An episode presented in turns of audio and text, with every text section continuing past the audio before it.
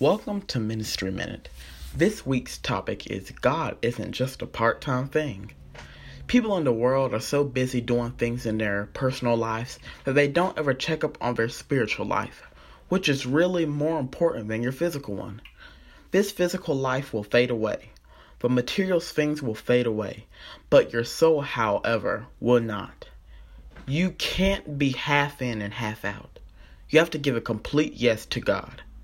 You can't go giving praise to God on Sunday morning and then turn right back to your sinful ways. We have to leave the sinfulness behind. Put it in your past and repent before God and walk upright before Him.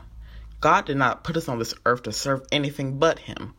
We have to come back to holiness. We have to come back to righteousness and leave the worldly things behind. You can't be in the world and be a child of God at the same time.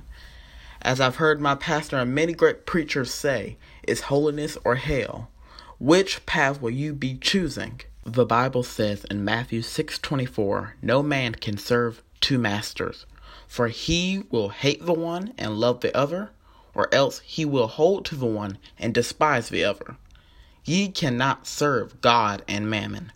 You can't serve God and the world. It's one or the other.